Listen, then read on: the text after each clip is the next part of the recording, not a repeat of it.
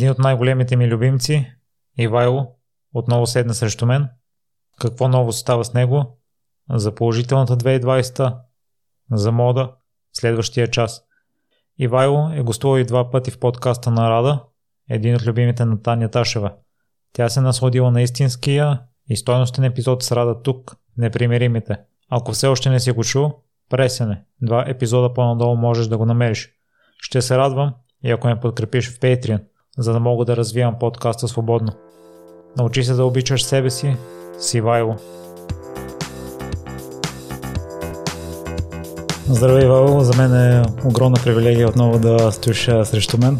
Аз на други места съм казал, че ти си ми един от любимите гости за всички тези над 180 епизода и може би се дължи на факта, че аз проучвам гостите си, гледам техни изяви, знам какво да очаквам, докато преди твоето гостуване бях чел само стати за теб, нямаше никакви видео и не знаех по какъв начин ще се държиш, твоето поведение е заразяващо и Даже човек, като те слуша през слушалките, също е такова. И се замислих, а ти ми изглеждаш много екстровертен човек и лесно си намираш приятели. В днешно време с всички социални мрежи това е много трудно усещането, което аз съм изпитал към теб, да нямаш почти никаква информация за човека от срещи, да те изненада по някакъв начин.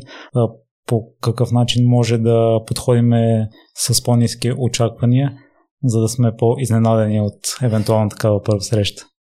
А, първо да благодаря Миро здравей и благодаря за поканата. Толкова много комплименти каза, че не знам дори откъде да почна, но може би едно голямо, голямо благодаря е достатъчно. А сега, драго ми е да чуя, че съм ти любим гост. Както обичам аз да се базикам, аз съм любим на себе си. Ако мога така да кажа малко да поръщупиме за аудиторията, шегата на страна, нали? Ам, с удоволствие ти гостувам. А, това, което ми харесва в нашия разговор е, че няма предварителни въпроси, т.е. ще бъдем директни а, и ще бъдем откровени с аудиторията, която ни слуша. А на въпроса за това да нямаме очаквания към хората от среща. Ами, това е по принцип един от най-големите уроци да нямаме като цяло очаквания към живота. В смисъл, тъй като много често очакванията водят до разочарования. Аз съм споменавал много пъти, нали, имам татуировка на ръката, която пише Happy, която е следствие на една книга, която съм прочел. Става дума за креативната визуализация. И там много хубаво се казва, едно от кратките неща, нали, като сентенция, че а, много често плуваме срещу теченията, когато пътуваме срещу, плуваме срещу течението, то поражда агресия в нас, тъй като не може да стигнем там, където искаме раздразнение. И това всичко е възоснова на това, че има някакви очаквания. И се движиме в посока, която не е предопределена за нас. Просто трябва да пуснем конците, да се пуснем по течението, да нямаме очаквания.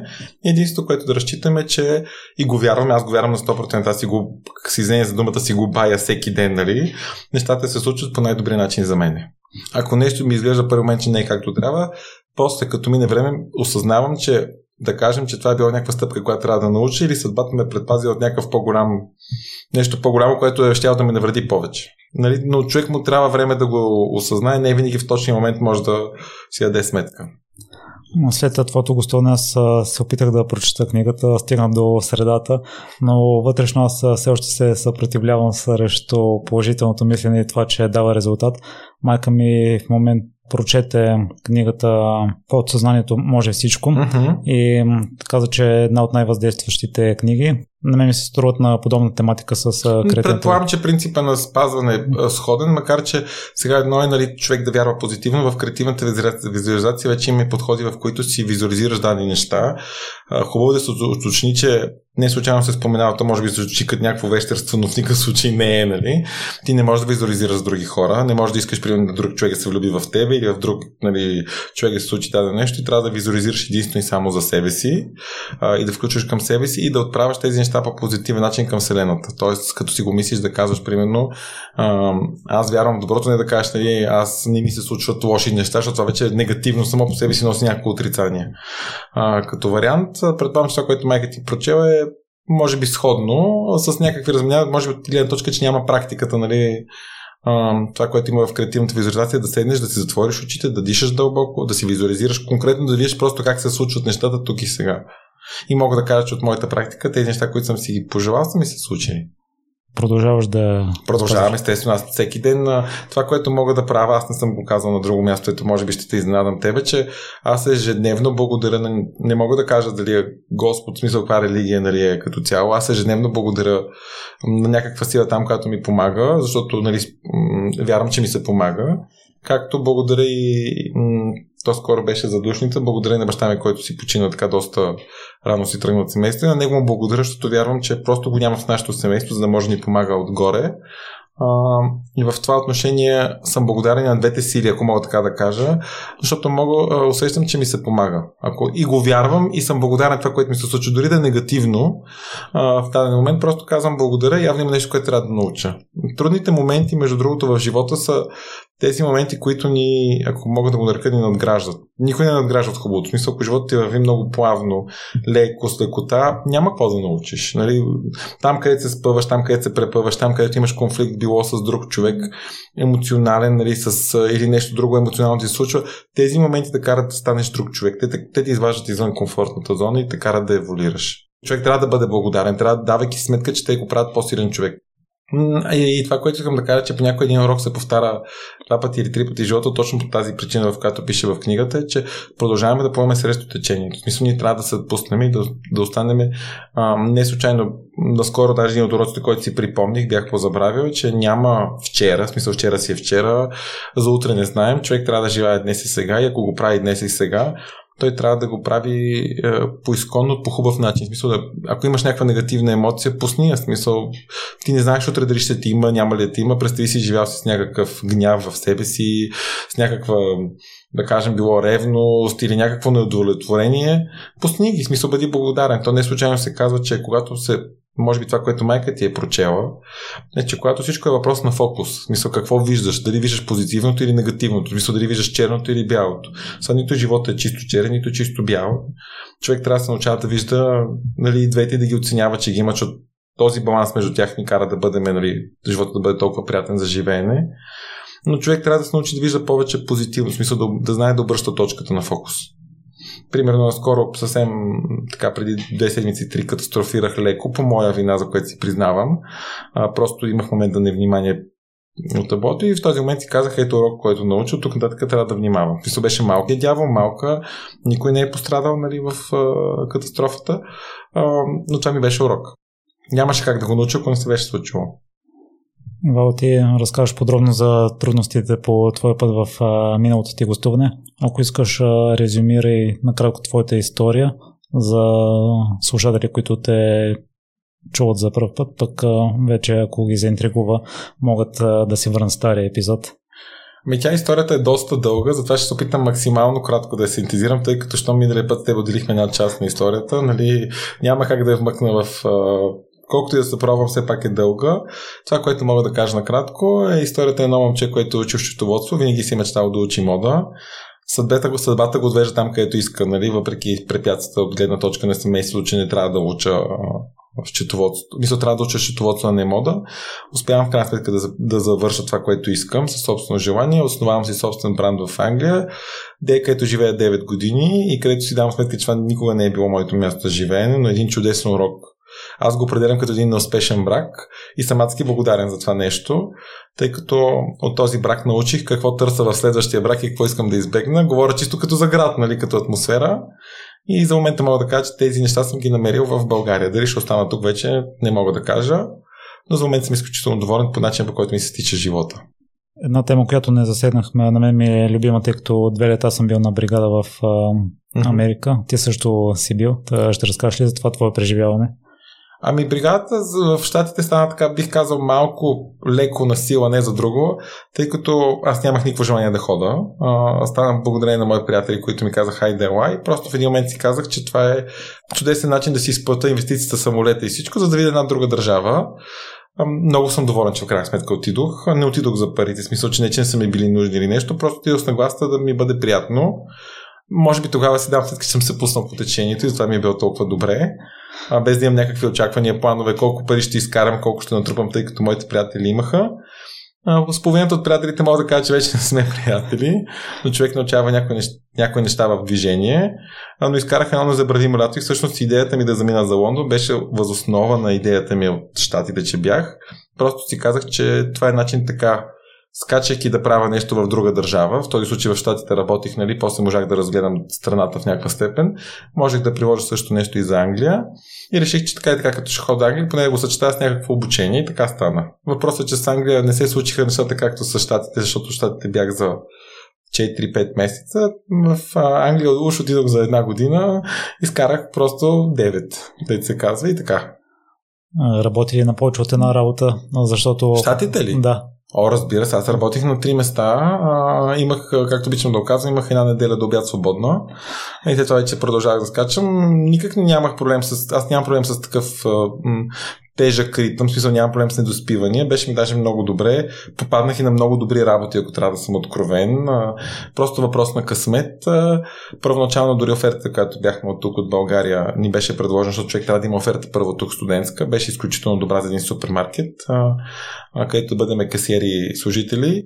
Оттам нататък вече попаднах в едно заведение, в което страшно много ме хареса собственичката, с което много бяхме взаимно на един от друг полезни. Тя много ми помогна да се осъзная, да кажем в личен аспект, ако мога така да го нарека, да събера сила, да бъда себе си, да не се преценявам да бъда себе си.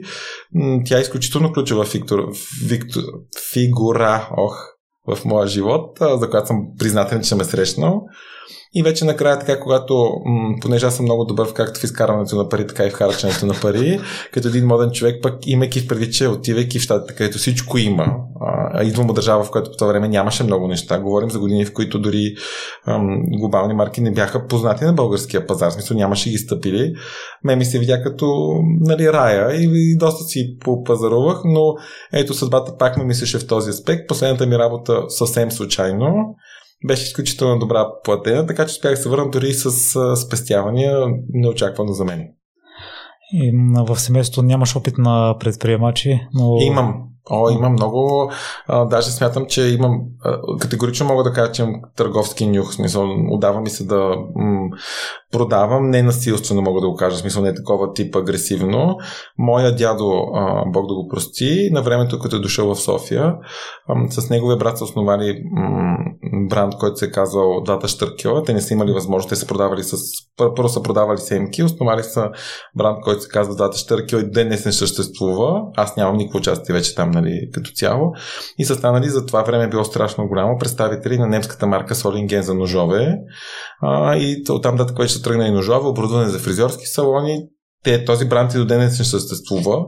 Така че това е м- един много удачен пример за успех и за добро предприемачество, ако мога да ръка, особено в години, в които предприемачеството не е била в тази насока, както го познаваме ние. В смисъл не е има толкова много източници, от които да черпиш нали, книги от типа на маркетинг, какви маркетингови стратегии, какво да говориш, как да кажеш, какъв продукт, нали, кой ти е таргет клиент и такива неща. Всичко е било движение, по-скоро движение на момента. По-скоро повавам, даже би го казал, повавам на някакъв вътрешен нюх. Благодарен съм, мисля, че го имам този нюх и в себе си. От него си го наследил, за да стартираш, Ивайло? Мисля, че на първо време не по-скоро другото, което е, че аз съм доста смел. А, сега не знам колко е нужно да го казвам, дали, но имам това осъзнах и минало година нещо, което не знам за себе си. Имам луна в Овен, което означава, че доста импулсно взимам решенията и доста бързо. Бранда го стартирахме съвсем на шега, смисъл, ако мога да го кажа. Аз съм го казвал винаги и ще го повторя. Просто м- винаги съм имал желанието да имам бранд, а, но просто заминавайки за Англия, бидейки там две години, станах просто един консуматор. Аз си харчих парите за а, тук намаление, там намаление, там нови обувки и в един момент просто си издразних на себе си, че не си следвам целите, се разсейвам и си дадох сметка как матрицата много бързо там заличава всякакви желания. Смисъл, как ставаш просто поредния потребител вместо нещо, което да създаваш. И за, в рамките на месеци казах, ако не излезе колекция, няма се казвам Ивайло повече. И така излезе колекция без изобщо да има идея бранд, пък име, пък таргет клиент, нали, изобщо какво ще правиме. Колекцията беше факт и оттам вече се търкува на колелото. Първа колекция, втора колекция, трета и с всяка стъпка се добавяше вече ново. Как да кажа, по-професионално, по-професионално и по-професионално, докато стигнем до нивото, което сме. Не казвам, че сме най-професионални, смятам, че все още има какво да учим и непрекъснато учим и слава Богу, защото ще, ще бъде много скучно. А, така че в момента също е в процес на учене. Какъв е този процес в сферата на модата? Ми, това, което учим, ето примерно как може човек с в момента това, което се случва много интересно е как можем ние примерно да достигнем до различна клиентела, защото клиентелата, която има в момента е предимно базирана в Европа и е, да кажем, и арабските емирства искаме да стигнем примерно в Штатите. Как може да стигнем до Штатите като вариант, нали, тъй като клиентът там е корено различен като маниер на поведение. Дали ще успеем, не знам. В смисъл не сме се притеснили от тази гледна точка. Не е нещо, което е, как да кажа, фокус номер едно, нали? А, проучваме нещата, ако стане, стане. Ако не стане, поне сме пробвали. Но има какво да избистрим естествено като цяло. А, живот и здраве може би по-натам, ако си намерим собствено помещение за производство и това бихме желали да има, но това са съвсем нормални желания в рамките на развитието на всеки бизнес. Но не в никакъв случай не си представяме, никога не сме си представили нещо типа да бъдем следващата Зара, изключително големи и световен успех, нали, да се гърми за нашето име, далеч това нещо не. Това не е наш, нашия, нашия подход. Тоест, това, което разбирам, по-скоро сте се насочили към страничните неща, които заобикалят дадения брат. Не то. Ако трябва да го кажа, по-скоро създали сме си една малка екосистема, ако мога да кажа, която се нарича Ивайло, която бихме желали съвсем леко да разширим. Мисля, не сме в никакъв случай алчни за нещо м- изключително голямо, тъй като смятам, че има един преломен момент, в който когато нещо стане прекалено голямо, то вече се губи нишката, трябва да наемаш повече хора, тези хора няма как да са отдадени на това, колкото ти си отдаден и в този момент може би по-скоро човек да спре. Аз съм го виждал, той има много примери в моята, в които брандове преуспяват, стават, нали, генерират бърз успех, оттам нататък ги поемат други хора да ги управляват и нещата не вървят вече както трябва. Тъй като сега да повече, ако мога да го кажа на ръка, по-малко удоволствие и повече печалбарство. Това ли е основната причина според теб брандовете да не успеят?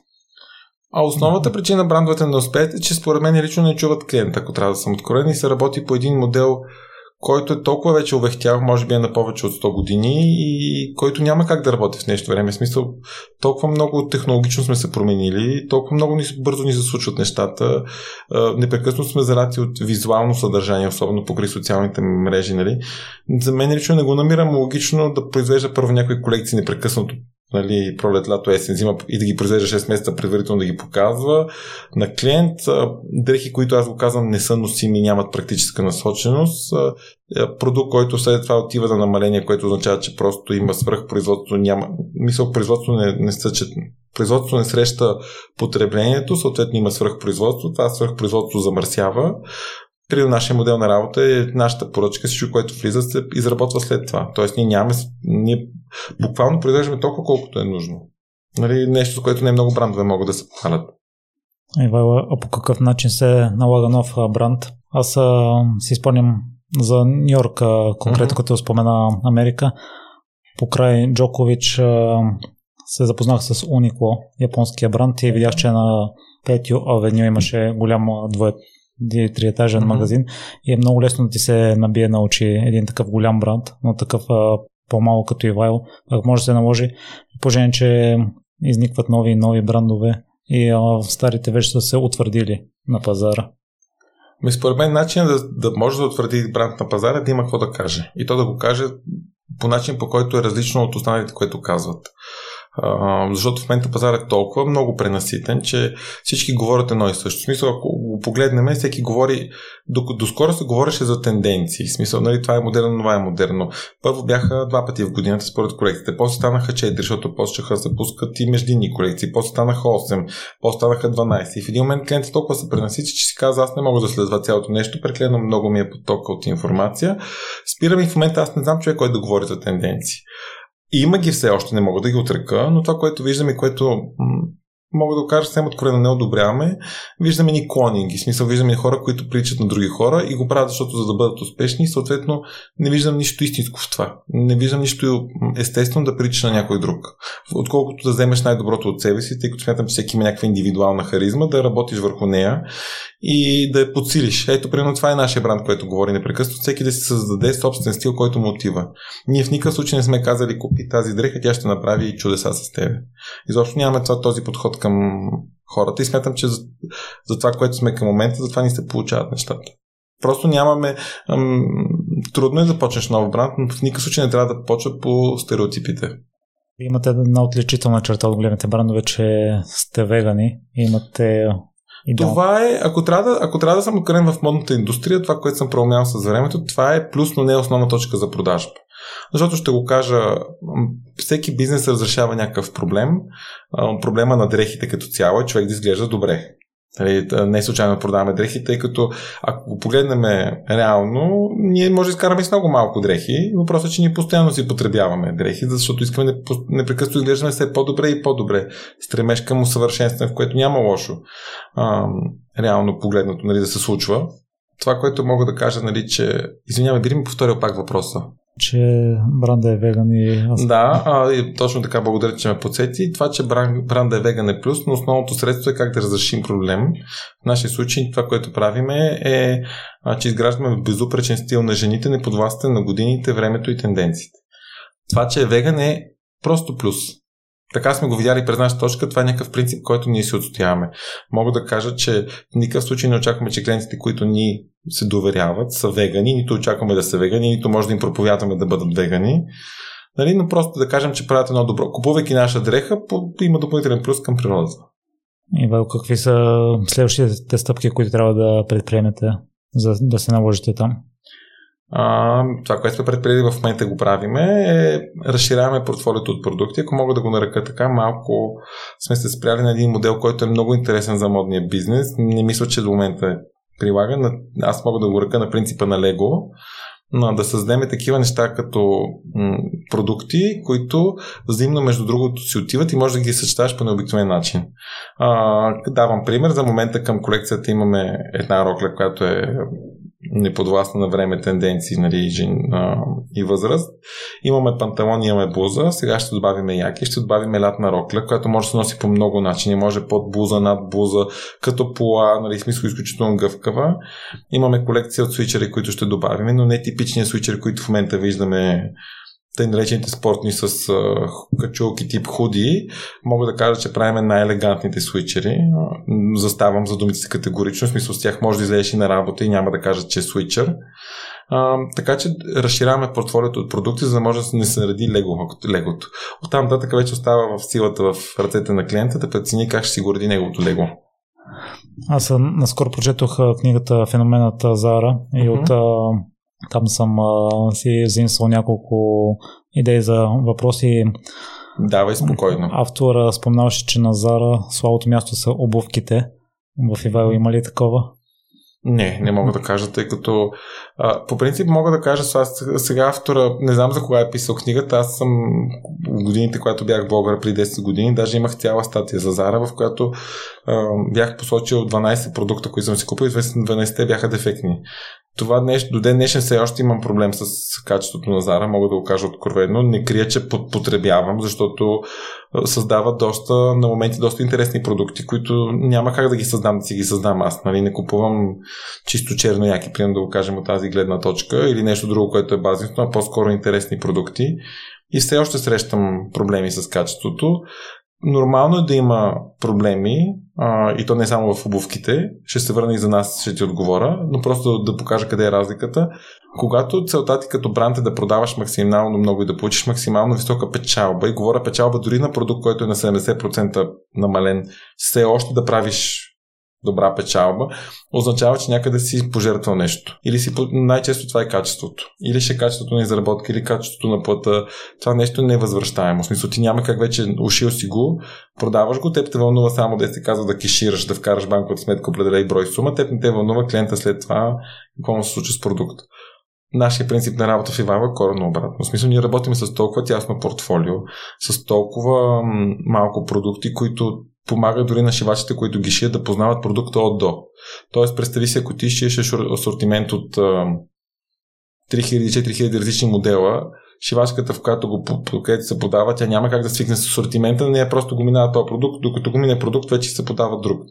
При нашите шивачи те знаят продукта на Изус. Мисля, те знаят, нали, къде се каза как да го усъвършенстваш. Той като с как да кажа, всяко нещо, което правиш, което го повтаряш и повтаряш и повтаряш, ставаш все по-добър и по-добър и по-добър, отколкото е почна много. Все едно ти кажа, примерно, днеска тичи, утре греби, на третия ден, нали, пълзи. И ти, окей, нали, ще почнеш да правиш нови неща, но няма да станеш експерт в едно. Но ако ти кажа всеки ден тича, ти ставаш все по-добър в тичането и по-добър и по-добър по проста причина, че повтаряш едно и също нещо. Същия пример въжи и за Ивайло. Ние повтаряме ни същи продукти, които са е наблегнат основно на качеството на кройката. Давам дълг пример, ето, нали, за който мога да сравна. Не познавам друг бранд за момента, в който да го правят. Нашата мисъл може да има за единица продукт, Нали, но ние имаме цяла, цяла серия от бузи, в които, независимо дали си размер XS или XL, или по средата всичките, тя ти застава еднакво добра. Нали, това означава, че е заложено на много добра кройка, че тази кройка е тествана във времето, че е имало хора, които да пробват да им как се чувстват. Нали. Зара няма време да тества това нещо. Зара единството, което се вълнува, този продукт, продукт изглежда добре на снимка, до що годе да кажем прилично на тялото и оттам нататък вече дали се разпадне или не, нямат никакво желание. Но като цял модел с Зара е сбъркан. Може би се е различава корено от вашите залагат на бързата мода и в книгата се пише, че 40% от стоката се сменя всяка седмица. Ако отидеш днес в магазина, не се знае дали това, което го е имало вчера, ще го има днес, а това, което търсиш днес, може утре да се появи и създават такова желание. И в книгата спомнява, че големия успех на Заре, че е успял да предвиждат тенденциите и много бързо да възпроизведат голяма бройка дрехи и да ги разпространят по магазините. Ми тук е хубаво да уточним, че Зара не са толкова добри в, как да кажа, усещането на тенденцията, са много бързи за реагирането. Тоест в момента, който вече тази тенденция се заражда и наблюдава, че може да бъде нали хит, това, което правят е, че няма друг модел такъв в бизнеса, в модната, модния бранш, от скицата на дрехата, т.е. някой да скицира дизайнера до това да стигне до магазина, се отнема две седмици. Проста причина, че 40% от производството им е базирано в а, Испания. Т.е. за да си го представиш горе-долу, представи си на една улица, която разделя две фабрики, от две сгради по-скоро не се изразих правилно. Едната сграда е централния офис на Зара, където има над 200 човека, които отговарят за дизайна на дрехите. От другата страна е фабриката тяхната, в която може да се произведе това нещо. В момента, в който се реши, се казва това е хит, прави се дизайн, одобрява се, минава шие се и се пуска да лети. А, това, което обаче Зара не казват нали, в книгите, че този продукт, който те така се показва в магазина и се крие, след това той се крие по две причини. Първата причина е чисто маркетинго, че когато не го намериш, поражда желанието в тебе да го ам, да се притесниш, да кажеш продаден, искам да го купа. Тази стратегия работи и вече за други марки, като не го крият, а размества стоката на различни места в магазина. Тоест, да кажем, че си го видял в десния ъгъл на магазина, отиваш, нали, следващия път е в левия ъгъл, ти се преценил, че го няма в десния, този продукт е продаден и затова си го купуваш. А, това, което обаче Зара правят, нали, под това чисто фасадно е, че м- тази стока, която не върви, да кажем, не са оцелили тренда, ако мога така да нарека, очакваш, че това нещо ще върви добре и не върви, веднага трябва да се смени с нещо, което върви по-добре. Това нещо се скрие в склада и после като дойде време за намерение, си изважда от склада. Но ли клиента няма как да го знае, той остава впечатлението, че е разпродадено, докато те се опитват максимално бързо да кешират продукти, които могат да продадат на пълна стойност. Защото те са напълно неясно, че ако продуктът е хит, да кажем, ето тази рокля е ушита добре и се продава веднага, те ще подадат информация, централата ще забележи, ще пробва да ушият или същото, или сходни на нея, защото виждат, че това нещо се купува. Докато продукт, който не се купува, ще го преберат и ще гледат да го заменят такъв, който е по-вървежен. А какво всъщност се прави с големи обем дрехи, които не успяват да се продадат. В книгата спомнаваше, че част от тях се изпращат без етикет в други държави. Първото нещо, което Зара правят е отиде на сейл. Както се казва, в маркетинга няма непродаваемо нещо, има непродаваема цена. Нали, най-голямото букуче, ако е намалено на много ниска стойност, би се купил. Сега, естествено, като всеки бранд, те имат продукти, които не могат тотално да разчистят. Това, което правят е продават ги по аутлети, като се сваля марката и се продава в държави, в които няма Зара. Тоест там няма как да си подкопават пазара.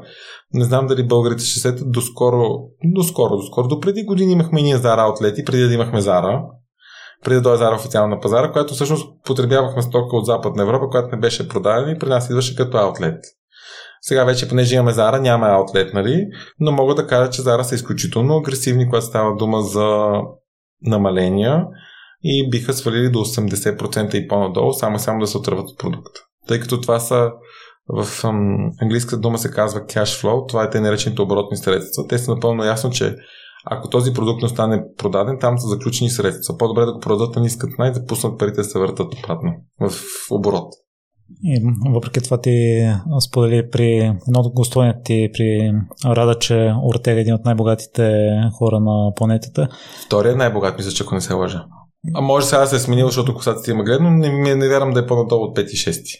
В книгата се казваше, че плаща по-високи заплати от средното за пазара. Ние в предния, при предното твое гостуване засегнахме филма за ужасните условия на труд uh-huh. за шивачите и ниските заплати, които получават. Аз спомням от автобиографията на Фил Найт, uh-huh. на основателя на Nike, че той имал желание да повиши заплата на техните служители, но е щяло да бъде необосновано висока спрямо от тази на лекарите и на докторите и заради това не го е направил. Mm, не ми звучи много убедително. Това ми е поредния, ако мога да кажа, greenwashing. Нищо не те спира, ако искаш да плащаш добре, да плащаш добре. А, имайки преди особено, че Nike е бранд, в който сега няма да цитирам конкретни стоености, но да кажем, че продуктът е под а, двуцифрена стойност има обикновено масовия, като себестойност. Нали, говорим за човек може да направи равносметката след това или сметката колко излиза този продукт. Също нещо мога да кажа и за останалите по веригата. Това да плащаш нормално е въпрос на желание. Това, че в всички тази индустрия не се плаща добре е много видимо, тъй като персонал, който работи е предимно застаряващ. Като казвам застаряваш, няма млада работна сила, която да иска да влезе. Напълно разбираемо е, като ти плащат ниско, нали? А, сега, доколко Зара плаща етично, не мога да кажа, но да кажем, че брандове, които са по-висок клас от Зара, да кажем премиум брандове, при условие, че знам, че примерно в Македония плащат по евро 50 за риза да суши. Не смятам, че Зара плаща повече от евро 50 максимално, може би по-ниска стойност. Там татък вече аудиторията, която ни слуша, да си направи заключение.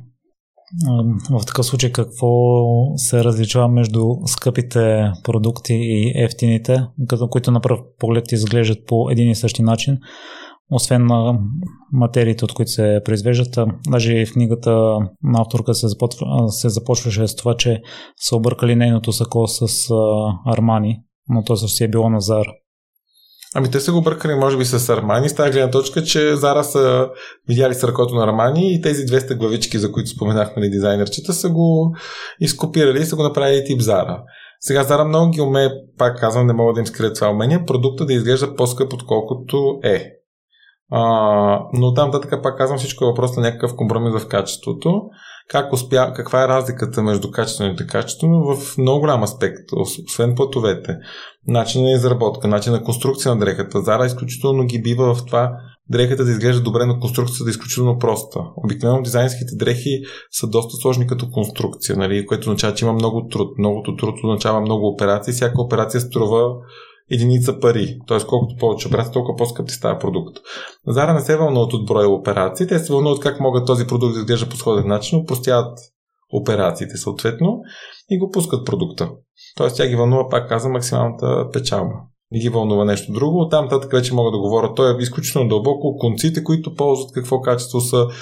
Давам даже пресен пример. Имам наскоро, мисля наскоро, преди сезон и половина закупен костюм на Зара който е носен веднъж панталона, на второто обуване копчето се спраска, не говоря, че се спраска от гледна точка на конците отзад, които го държат. Самото копче просто пластмасата пукна. Това нещо да се случи означава, че копчето е старо, т.е. някъде там някакъв склад е изчистен, може би тези копчета са взети на много ниска цена.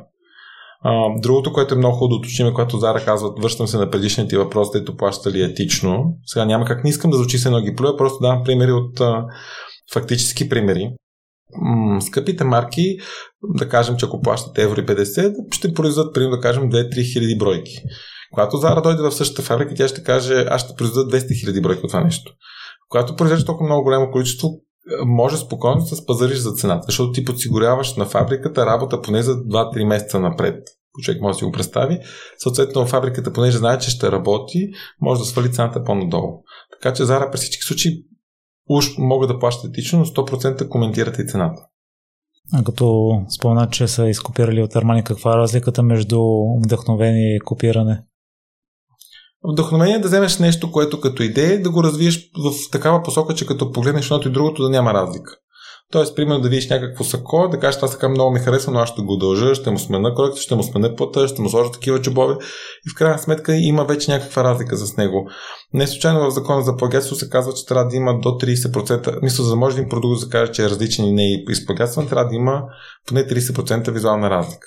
Сега тази разлика е много относителна, защото може един шеф да е малко по-вляво и по-вдясно, нали? това веднага го прави различно нали, като продукт. Съответно, марките, които копират другите, го знаят много добре и се възползват. Но точно това е разликата, да създадеш нещо ново и свежо. Другия вариант е просто да вземеш готова идея и да я приложиш към себе си. Нали, да вземеш чисти готов труд.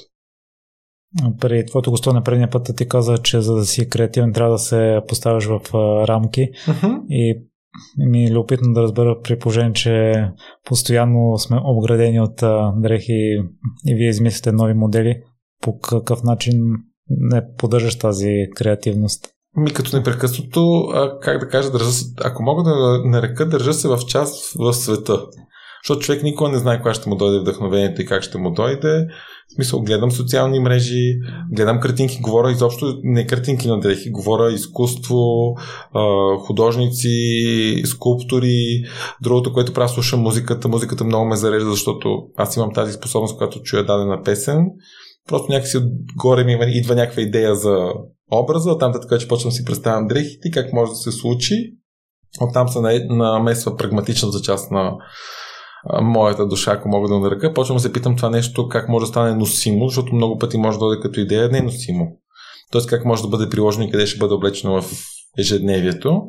И по този начин се поддържам креативен. Да чука на дърво няма проблеми с креативността. Даже мога да кажа, че с времето съм успял да я шлифовам. Но непрекъснато, нон-стоп, може би това, че съм е шлифовал, вече ми е лесно да, да ми се случват нещата от гледна точка на креативност. Едно нещо виждам между теб и Ортега, а то е накарал един детал да бъде премахнат, mm-hmm. защото не е бил Зара. Вие също не правите продукти, които не са mm-hmm. Ивайло. И като спомена за малките детайли в дрехите за различни дизайни, колко всъщност са важни те според теб? О, много е важно. В смисъл една линия с, с да кажем, че една линия с сантиметър вляво или вдясно повече може да донесе много голяма разлика в дрехата. Не е случайно, нали, като се правят кройки, се гледа всъщност какво се търси да се получи. Една линия страни може да даде коренно различен силует. Това дали една линия е права или хладнава или вдъбната, също дава различен силует. Много са компонентите, които могат да... Един шеф може да промени коренно. Ние сме имали в момента тествахме една нова технология за нас, Switcher, тъй като ние ще имаме с червени конци. Нещо, което е запазна марка за нас, имаме и червено обточване на дрехите отвътре, решихме да пробваме на свичерите, примерно да сложим един червен тигел отвънка да се вижда. А, не ни хареса, смисъл не е нашето, но трябваше да го тестваме. Ето колко едно нещо, колко може да промени дрехата. Мисъл е, е, това говорим за един единствен шеф, нали? не е се е повтарял някое друго нещо. Веднага може да развали или да промени в положителна или негативна насока фасон на една дреха. Ивало, друго нещо, което чух наскоро, че всяка година материалите са различни и дори процентното съотношение на тях да е едно и също в дрехта, може един и същи модел една година да е по-издържлив, отколкото следващия. Uh-huh. Има ли истина в това? Естествено, че има истина. Мога да го кажа така, ще го обобща. Дрехите, които са произведени 60-те, 70-те и 80-те години, даже мога да кажа така до края на последните 90-те, ще издържат много повече от дрехите, които се произвеждат днес тъй като всичко това, което в момента се обобщава производителите, не е толкова качество, а цена на материала, т.е. цена на плата или суровините, които влизат в производството на дрехата. Това е единството, което се гледа в момента. Основно. Тъй като, тъй като особено в, не го казвам за големите фирми, корпоративният подход на работа е не да, гледа, да се гледа как да се инвестира повече, как да се урежат разходите, за да може пак печалбата е достатъчна и разходите винаги за сметка на суровините, които се влагат. И сега, ако трябва да го кажа, така са по-ефтини по-ефтини плотове. По-ефтините плотове не издържат толкова много, но то става малко и така, че нас ни научават клиентите, че примерно ако си купиш новякните за 50 лева, ти няма да очакваш, че ще ти издържи много и си, и си напълно окей, ако го изхвърлиш от един сезон, защото знаеш, че пак ще има за 50 лева следващия сезон. Това за мен лично малко не е окей. Ти със сигурност не си почитател на бързата мода и някъде прочетох, че за да се спре с нея трябва да се върнем една крачка назад, да отидем към корените си. Какви са те в модата? М- корен, ако мога да го нарека така в модата, е да имаме стил. А, защото стил е това, което нещо, което ни предпазва от неразумни покупки, импулсни покупки, които, за които често съжаляваме и после които няма как да облечеме. Сега не мога да си скрия, нали, не съм привърженик на бързата мода, но и бързата мода може да бъде консумирана по бавен начин. Аз лично имам нали, дрехи на H&M, които са на по 10 години. Нали, все още ги нося. Слава Богу да чукна дърво, нали, все още ми стават. Това, но това не ме спира да ги нося. Като вариант това е устойчива дреха, защото тази дреха ме е предпазила от покупката на нова. Давам пример, ако толкова съм харесал една риза и да кажем, че тя ми се развали и знам, че ми изглежда добре, аз автоматично бих потърсил втора сходна. Но това, че тя държала толкова много време във времето, ме предпазва от покупката на, на подобна сходна. А, така че бързата може да може да бъде устойчива, всичко въпрос как го консумираме ние. А, всъщност устойчивостта идва от нас, клиентите не идва от а, фирмите. За това как всъщност ние потребяваме. И няма как да спреме потреблението, няма как да, да стигнем на нула. Нали? Но може да го намалим от гледна точка, че когато си знаеш стила, няма как да си купиш, няма как да изкуши продукт, който не е твой. Аз давам пример веднага нали, със себе си, тъй като успях в последната. Бях човек, който нямаше стил, мога да го нарека. Макар и уж да казват хората, че имам, просто беше много хаотично. Имах шанс на последната година и половина да спра, да се позамисля, да се поанализирам, да видя всъщност какво искам да променя в себе си и как да бъде. Изградих си стил и знам, че си има конкретни елементи, които са много мои. Примерно носа така от последните 6-7 години мартонки, които са с много дебела платформа. Това е моя. Аз не носа много рядко носа маратонка ниска или обувка ниска и знам, че която е погледнат не е моята. Няма как да ме изкуши. В смисъл няма... Другото, което е правя, е, че се научих е, че почвам да си попълвам портфолиото от продукти. Примерно, ако знам, че тази черна обувка ми стои добре, почвам да си търся това бежова. След бежовата почвам да си търся, защото да я съобразя спрямо дрехите, които носа. Тоест допълвам си гардероба и когато вече имам бежова или червена, дори да видя друга бежова и червена, не се изкушавам. Аз знам, че имам няма как да нося 3-4 бежови наведнъж, нали. Сега правя изключение, признавам си, имам доста черни, но аз нося черно много силно, нали, говоря като аксесуари, не като дрехи. А, така че, когато човек познава стила си, това мога да кажа, че освен, че е най-устойчиво в дългосрочен план, освен, че е най-етично е нали, за природата, за бизнесите, е най-устойчиво и за нашия портфел, ако мога да ръка, защото тогава не харчиме неразумно. Ивайло, аз мога да потвърдя, че имаш собствен стил. Преди няколко седмици те видях в квартала, ти писах в далечината и от далече седиш, защото смятам, че твой стил е уникален и набиваш се на очи с поведението ти и с дрехите. Но в днешно време това като ще е по-трудно да се постигне. Разбира се, че в днешно, значи днешно време е много трудно да се постигне стила. Не случайно ти, връщайки се на това въпрос, ти каза коя е основата, нали, коя е корена. Корен е стила. Това, което ни отличава спрямо 100 години назад, сега да кажем, е, че когато е имал стил на времето, в момента много малко хора имат стил, защото така бих казал доста екс, силно, експресивно бяхме подлагани на медийно манипулиране, от това гледна точка на тенденции, какво трябва да бъде носено, как бъде носено, този сезон е модерно това, следващия сезон е модерно това, трети сезон е трето, четвърти, на четвъртата зима е четвърто и ние в един момент сме ние непрекъснато ходещи хора, които гонят тенденции, без да се запитваме това всъщност отива ли ни, не ни ли отива този цвят, моя ли е, не е ли моя, тази кройка отива ли ми, тъй като няма универсален продукт, нали, ако мога така да го нарека. И затова е много важно да се върнем към изконното, да се спреме, да се замислим всъщност кое е нашето, кои неща ни харесват, дали ни отиват, а, дали сме разпознаваеми с тях, нали? защото идеята на стила е начина да се изразяване, в смисъл да си изразиш себе си. Ти като си ме видял, си ме познал веднага, защото знаеш, че това е моят начин на себе изразяване. Това не означава, че друг човек трябва да има също. Той може да има друг начин, който отразява неговия мироглед и вътрешен свят по различен начин. Тоест не трябва да сме клонинги. Докато тенденциите в последните години много добре успяха да направят нещо. Виждаме непрекъснато едни и същи клонинги то проблема вече с социалните мрежи, тези клонинги не са само на регионални ниво, да кажем, в дадена държава, те са глобални. Всички има голяма степен хора, които си причат много, изглеждат по еднакъв начин, обличат се по един и същи начин, просто за да бъдат, как да го нарека, ще използвам английската дума cool, нали, защото cool продава, да са cool на момента. А дали са кул утре, трябва да купат друго нещо, да бъдат кул утре. А това, че като се върнат 5-6 години назад, 7 и се погледнат и кажат, о, как съм могъл да го облека това нещо, нали? Не си дават сметка, че нямат стил. А всъщност аз си дадох сметка за стила и за тази промяна, която няма да забравя.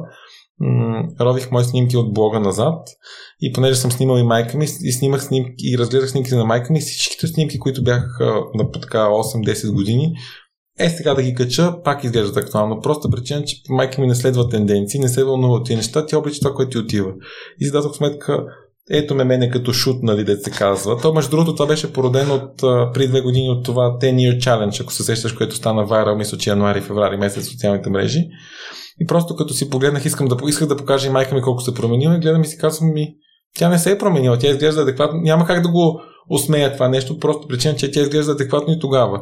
И си дадох сметка, че искам аз да бъда също нещо. Нали, като се погледна си кажа, това съм аз, не съм се променил, уверен съм на себе си, изглеждам съм добре в този момент, изглеждам добре и към днешно време, без изобщо се вълнувам какво се случва в модния аспект от гледна точка на това е модерно или това не е модерно. Това ми дава една вътрешна увереност към себе си да се познавам много добре, което е изключително важно, да се чувствам добре в кожата си, т.е. не смятам, че на времето си има моменти, в които съм се обличал доста нелепо, нали, за идеята да бъда различен. Сега знам, че тези моменти вече са тотално в миналото. Не се притеснявам, ако даден мой елемент, примерно да кажем, аз обичам да платформи в момента, те са модерни. Не се притеснявам, че са модерни, защото знам, че дори като заминат, на мен ми отива, защото са част от моя стил. Тоест, те не са тенденции, която аз приемам, просто има съвпадение на моя стил с тенденцията. Те ще отминат, аз ще продължа да си ги носа. Защото и точно това ми дава една увереност да не се притеснявам, че моя облик, дори нещо да стане модерно, ще бъде заличен. А това дали ни отива нещо, кое е по-важно според теб, вътрешната увереност или мнението на другите. А, ти ми писа за една тениска, че много добре ми стои, но да си призна, тя не ми е от любимите. Имам една друга любима, която за съжаление малко се е протрила по край яката mm-hmm. и майка ми не дава да я носа. Иначе аз лично за себе си ще бъда с по-голямо вътрешно самочувствие, ако облека нея, отколкото тази, за която ти ми направи комплимент. Ами това означава, че просто а, си кривнал от собствения си стил, ако мога така да нарека, затова си чувствал дискомфортно. Затова е много важно човек а, да познава стила си. Аз това, което бих казал, ако тази тениска, с която се чувстваш дискомфортно, по-добре да я махнеш, тъй като е ясно, че няма да облечеш нали, ако ти поражда чувство на неувереност, ако мога така да го нарека, и щом при комплимент се намираш, че а, не е твоята, може би да кажем, ако имаш желание, може би смяташ, че сега аз просто си анализирам на глас, може би ставаш а, прекалено, как да го нарека, видим прекалено откоряваш. Някои хора нямат тази, нали, не желаят по този начин да се откоряват, нали, искат да се, да се изглежда по собствен начин, да не се набиват на... Говорим просто чисто интровертно, аз съм екстроверт, няма проблем нали, хората да ме забележат да говорят от тази гледна точка, а, бихте посъветвал тази тениска, която ти е протрита, която ти толкова много харесваш, да потърсиш нейна альтернатива. Даже бих ти препоръчал да потърсиш нейна альтернатива в сходни други цветове, които знаеш, че ти отиват. Тогава ще се чувстваш комфортно. Щом се чувстваш комфортно, това е твоя стил, това те изразява тебе, твоя външен и вътрешен свят. Има ли нещо лошо всъщност да ходиш с протрити дрехи навън? Аз в фитнеса и на стадион, докато бягам от време на време, съм засичал хора, които имат нещо скъсано по дрехата, но, но въпреки това си ги носят. Ми сега, знаеш ми един въпрос, на който аз съм доста категоричен. Аз съм голям перфекционист, не мога да го скрия, колкото и нали, непрекъснато звучи аз, аз, но все пак хората, които ни слушат да ме опознаят. Не обичам дрехи, които са неизгладени, не обичам скъсани дрехи. Това за мен говори за някаква немърливост и не случайно казвам, че стила е отражение на нашата вътрешност. Нали? А, и ние много често съдим хората по външния им вид, преди да се запознаем и да ги познаем като характер. Съответно, това би било предпоставка за тези хора, че са малко или непокисти, или не държат на себе си. Щом не държат на себе си, не могат да очакват много държат и на външния свят, ако мога така го нарека. Може би е предразсъдък, нали? Все пак. Но това е породено от индустрията, в която работя. Има... Не означава, че ни им давам втори шанс, нали? Не ме разбирай погрешно. Далеч съм, м- умея да поглеждам зад опаковката, ако мога така да го нарека, но това е първото нещо, което забелязвам. Но дали ще е портрица дрехата или непогладена, е с някаква сила. Радвам се, че на мен ми даде втори шанс, тъй като не оставих много добро първо впечатление. Ако си спомняш, бях с шапка и очила. Има много добро впечатление. В смисъл ти си беше... Ето това е пример, когато беше решил да избягаш от собствения си стил не се чувстваше комфортно ако мога така да го нарека, защото ти искаше да, понеже си идва моден човек, нали, да си в крак с модата и то по-скоро е като да следваш, ето, нали, ако аз съм някаква тенденция, да идва и да си в крак с тенденцията. Точно това, което говорим, ако си беше облякал по себе си, както ти се чувстваш комфортно, ще ще всичко да е точно. И в предварителния разговор си говорихме, че миналата година е била много добра за теб. Uh-huh. Те ни поразходиш ли през нея? О, миналата година беше една година, в която, то не знам направо, така малко ще е гръмко да го кажа, но тъй като за много хора не беше добра, нито в личен аспект, нито в професионален аспект, за мен мога да кажа в личен аспект и в професионален аспект беше на година пълна с много изненади, но в много положителен смисъл. Бизнеса ни претърпя най-силната година чисто финансово, което беше много голямо изненада за нас, за което сме благодарни на хората, които са повярвали в тези трудни моменти към нас, тъй като наши приятели, да кажем, които има в тази сфера, доста са пострадали. В личен аспект претърпях много големи промени. Намерих си стила, мога така да нарека. Знам вече, в смисъл намерих си основата. Физически се промених. Успях да смъкна едни килограми, ако мога така да кажа, да променя леко структурата си, въз основа на което не лежи а, някаква диета или някакво чудо, лежи желанието ми да променя културата си на хранене, нещо, което много отдавна залагам и нещо, което е в плод на това, че се научих да обичам себе си, най-вече говоря като тяло физически, дори в годините, в които бях по-пален. Просто сега дава резултат това нещо. А, отделно от гледна точка създадохме принципа за обличане в аутфит два цвята, нещо, което само ние сме припознаваеми с това нещо.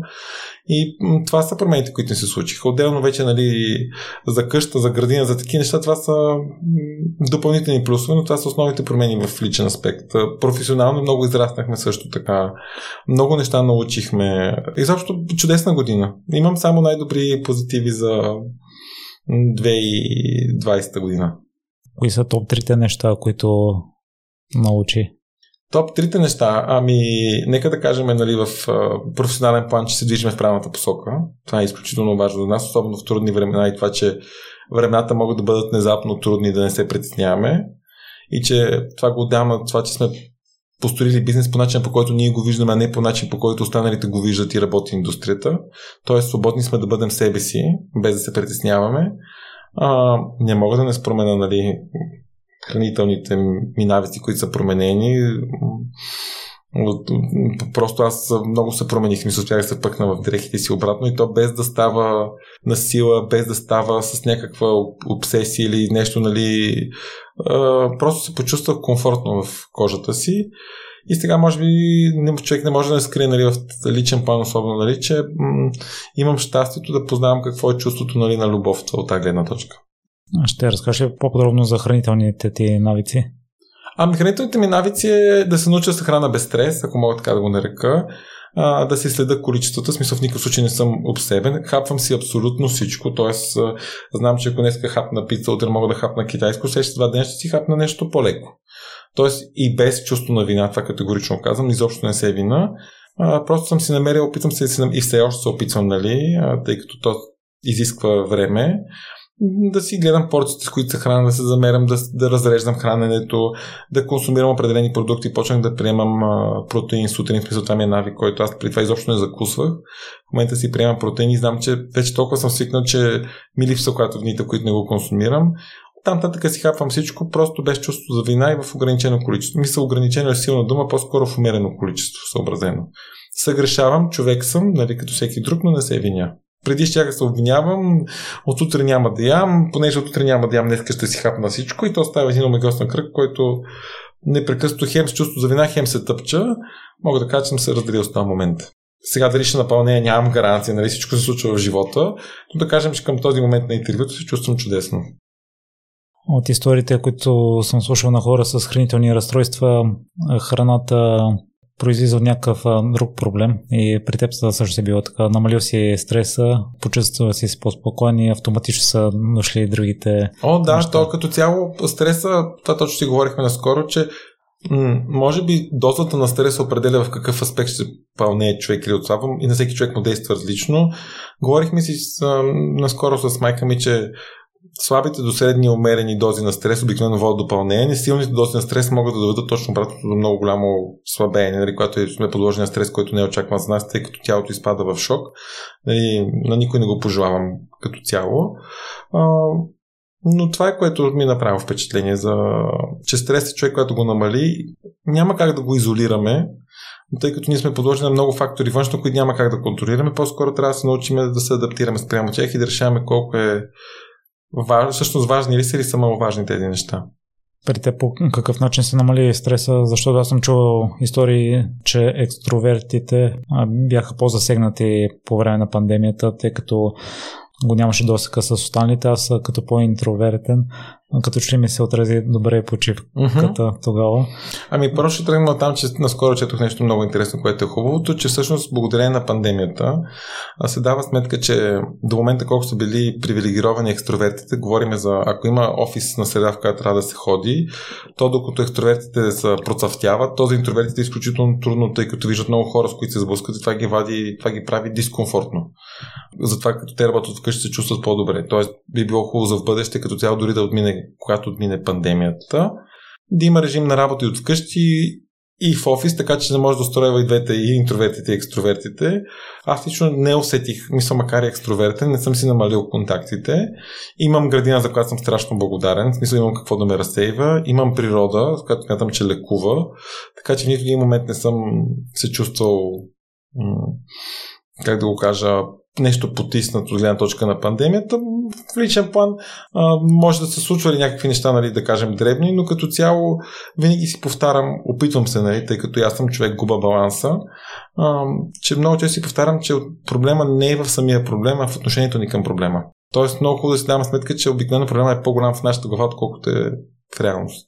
И съответно да се отдръпна на страни, да го анализирам и да преценя има ли смисъл изобщо да влагам чувства, емоции в това или по-добре да си продължа напред. Освен градината и природата, има ли други хобита, които те разсейват от... О, градината е изключително голямо отделно. Мисля, целият процес, аз съм сега новодомец, силно казвам, 3 години съм в една къща, която е стара и поправям. А, изцяло всичко креативно, което се случва. Аз не обичам не обичам да свикам с едни и същи неща. Много често сменям вътре. Не бих казал интериора да го изтърбушвам, нали, не правя ремонти. По-скоро сменям древни неща. Вази, цветя, т.е. разбърквам и местата. Това нещо изключително много ме лекува, ако мога така да нарека, ми помага да ми действа терапевтично. Отделно ми направи впечатление, че работата като цяло, дали ще е за нашия бранд, дали ще е чисто физическа като работа, също много ме разтоваря. Аз не мога да стоя на едно място за дълго време. Просто такава ми е природата, ако мога да го нарека. И по този начин се разтоварвам с всякакви креативни неща. Дали ще е бладисване на врата, дали ще смяна на нещо, примерно вкъщи като картини, дали даже го казвам, ето и това ми е много креативно. Аз много обичам процеси на преди и след. Дали ще изпера седалките на една кола и те са мръсни, това ще стана чисти, това пак ме е преди и след. Нали? Това пак ме зарежда, ако мога да го нарека, тъй като виждам как нещата стават по-добри. Аз много обичам да виждам как нещата стават по-добре. Имам осъзнал съм, че имам талант, който умее да подобрява нещата. Т.е. мога да ги вижда, мога да ги видя и да преценя всъщност какво им вкус и как да бъдат подобрени. И благодарение на този талант вкъщи непрекъснато си правя тези неща, т.е. непрекъснато апгрейдвам, ако мога да кажа. Миналото година ти давам пример, нали? едни почки бях сложил в банята, после сложих, видях ги, не бях сигурен, че са. Постояха две години, поръчах си други. Банята е много малко, говорим за два квадрата. Нали? Някой ден си помисли, че пак казвам мистер Бушум интериор или нещо от този сорт. Нали? Сложих си нови почки, стана чудесна баня, стана си както трябваше да си стане и това ме зареди. А все още ли оборудването е второ употреба? О, да, аз съм изключително смея се на моменти, нали, че приятелите ме наричат някога ам, еврейката в мен, не за друго. Аз съм много обичам да чета неща като цяло, обичам да чета за техника, било за телефони, било за прокосмокачки, било за компютри, било за... И после обичам да, да, намеря, да намеря кое е най-доброто в съответния сектор, да си го постигна да си го купа. Миналата година и началото на тази успях всъщност, понеже имам вече и котка и стават три домашни любимци, малко ми е трудно между двата етажа с новенето с една пръхсмокачка. Успях се снабда с добри пръхсмокачки, да кажем втора ръка, просто си ги издирих, потърсих си ги, проучих си ги, взех си и съм изключително доволен. Ивал, наскоро ми е гостува Мария Петкова, съоснователката на Running Zone, специализиран uh-huh. магазин за бягане. И преди да видя визията и бях скептично настроен към маратонките като част от елегантна визия, но на нея стоят перфектно и си промених uh-huh. мнението. На майка ми също и хареса много нейната визия. И тя има един въпрос за теб. Какво ти е мнението за маратонките като част от елегантна визия? Ми аз съм си намерил един принцип, който съм, сме разработили пак за марката. Той е въз основа на тестове, които съм правил вкъщи. Рядко го споменавам на Инстаграм, но някой път съм го казвал, че балансът да има човек елегантна визия между елегантна и спортна, но предимно да клони елегантна, да има само един елемент спортен. Веднага давам математиката. Ако ще сложа маратонки, означава, че нагоре ще бъде с панталони и риза. Но ако сложа маратонки, дънки и тениска, няма как да съм елегантен. Ето веднага го пример е много бърз. Мога да го завъртим и в обратен ред. Ако си сложа дънки, ще си сложа риза и обувки, тъй като смятам, че дънките са малко по, по-спортните, ако мога така да го нарека. На майка ми много и харесват и стиловете с костюми и гуменки. Това е тук пак същия пример, че имаш един елемент, който е спортен, нали, гуменките, останало всичкото е по-елегантно. Да, и другото, което харесва тя. Тя не е спортен тип, е това, което ти каза за риза, сако, дънки и официални обувки. Абсолютно. И тук пак елемента на преплитане. Принципът е много лесен за спазване. Ето човек, ако сети, трябва да е едно към всичко. Т.е. един елемент спортно, всичко останало да е елегантно.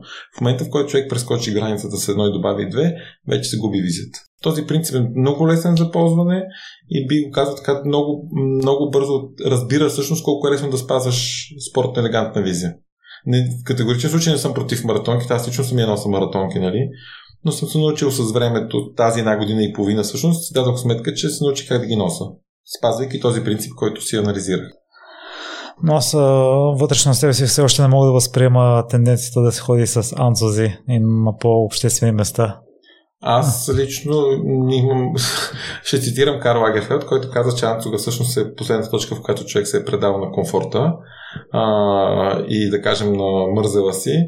Не, не нося анцузи, в смисъл дори да мога да го кажа, не нося анцузи в къщи, а, хода с дънки, риза или тениска, по простата причина, че за мен е чисто неестетично и, как да го кажа, не обвинявам никой, който го прави. Далеч от това всеки има правото да се себе изразява както иска чрез дрехите. Но намирам, че антуга е просто една комфортна зона, която за много хора е трудна за нарушаване. Аз нямам намерение да, съм, да си имам комфортна зона тази гледна точка. И това, което много ми помага, между другото, ето давам го за пример, че когато дойдат внезапно гости на, на гости така изненадващо вкъщи, не ми е нужно да се променям или нали, да сменям дрехите. Просто, просто причина, че съм с дънки буза или риди. Ивайло, аз знам твоето мнение по въпроса, но все пак някои слушатели със сигурност ще ги заинтересува. Mm-hmm. Ти намекна кое е най-важното в а, нашия собствен стил на обличане. Епизода сигурно ще излезе след около месец и половина-два, така че какви ще са модните тенденции за есента и зимата? Нямам никаква идея, го кажа съм откровен, изобщо не се вълнувам от тенденции.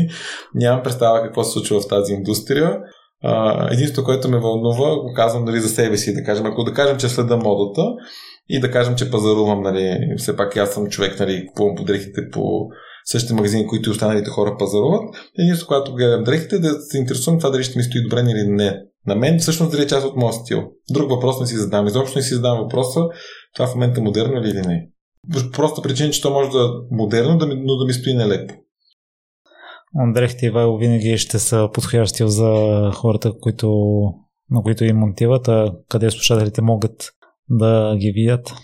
А, нашите дрехи са, както в днешно време всичко се случва дигитално, нашите дрехи могат да бъдат видяни на а, сайта ни www.ivailo.com а, горещо препоръчвам да ни следвате на Инстаграм, не за друго, тъй като ние не сме като останалите брандове само да говорим за продукти. А, мога да кажа така с гордост, че сме направили едно общо общество от хора от пичес, както ги наричам аз, за които си говорим за стил, за това как да се обличаме и по-скоро, ако трябва да го обобща, малко избързах, като стила не само в облеклото, а стила като начин на живот.